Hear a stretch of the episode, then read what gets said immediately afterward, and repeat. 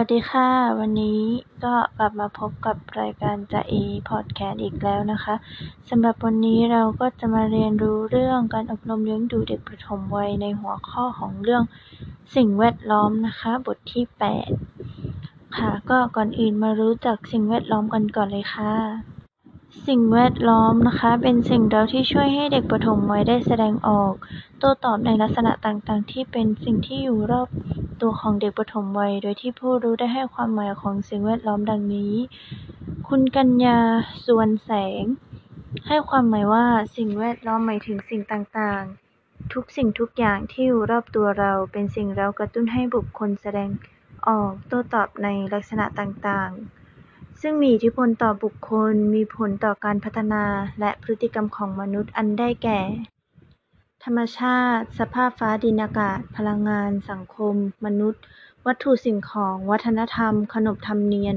ประเพณี ศาสนา ภาวะเศรษฐกิจ การเมือง การเลี้ยงดู ครอบครัว เป็นสภาวะต่าง ๆ ที่เป็นรูปธรรมและนามธรรม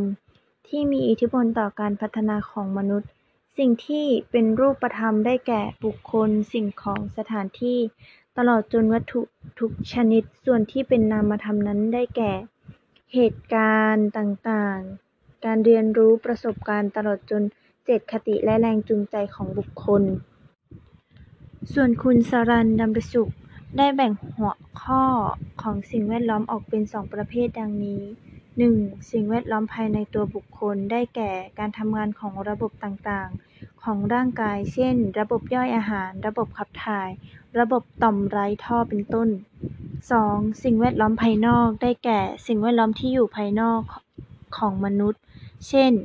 วัตถุสิ่งของ คน พืช สัตว์ กิจกรรมต่าง ๆ ที่เกิดขึ้นจากคนและสัตว์ รวมไปถึงสิ่งที่เป็นนามธรรม ได้แก่ ศีลธรรม จรรยา ขนบธรรมเนียม ประเพณี ในสังคมด้วย ปัจจัยของสิ่งแวดล้อมที่มีอิทธิพลต่อการพัฒนา สิ่งแวดล้อมที่มีอิทธิพลต่อการพัฒนาของเด็กปฐมวัยมีดังนี้ 1. ประสบการณ์ที่เด็กได้รับจากการตอบสนองความต้องการพื้นฐาน 2. ประสบการณ์ที่ได้จากการสร้างสัมพันธภาพในครอบครัว 3. ประสบการณ์ที่เด็กได้รับจากการสัมพันธภาพทางสังคม 4. ประสบการณ์ที่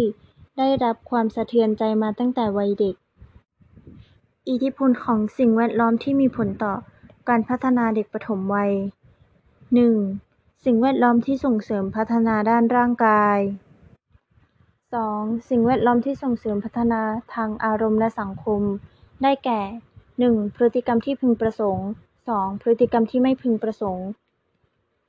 3. สิ่งแวดล้อมที่ส่งเสริมพัฒนาการทางสติปัญญา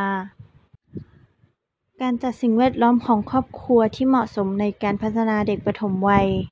1. สิ่งแวดล้อมที่ช่วยส่งเสริมประสบการณ์และความสามารถ 2. วัสดุ สิ่งของ เครื่องใช้ต่างๆ 3. บุคคล ผู้ที่เกี่ยวข้องกับเด็ก เช่น พ่อ แม่ พี่น้อง ญาติผู้ดูแลเด็ก 4. เหตุการณ์ บทบาทของผู้ปกครองในการจัดสิ่งแวดล้อม หนึ่งจัดสภาพแวดล้อมภายในบ้านให้ร่มรื่นสองสร้างสภาพแวดล้อมที่อยู่รอบตัวเด็กให้เด็กสามารถดูดซึมค่านิยมที่ต้องการปลูกฝังสามจัดให้เด็กได้ใกล้ชิดกับบุคคลแวดล้อมที่เป็นตัวอย่างที่ดีสี่จัดโอกาสให้เด็กได้ศึกษาหาประสบการณ์จากสถานที่สภาพแวดล้อมใกล้ๆห้าแสวงหาแบบอย่างวัฒนธรรมที่ดีงามให้กับ เด็กปฏิบัติตาม 6. เสนอเหตุการณ์ การจัดสิ่งแวดล้อมในสถานศึกษาเด็กปฐมวัย 1. การจัดสิ่งแวดล้อมในห้องเรียน 2. การจัดสิ่งแวดล้อมนอกห้องเรียน ประเภทของกิจกรรมและประสบการณ์นอกห้องเรียน 1. วิธีจัดกิจกรรมทางพลานามัยนอกห้องเรียน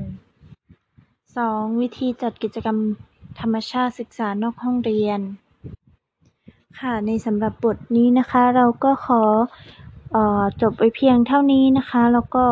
กลับมาเจอกันอีกทีก็คลิปหน้านะคะสำหรับวันนี้ขอบคุณค่ะ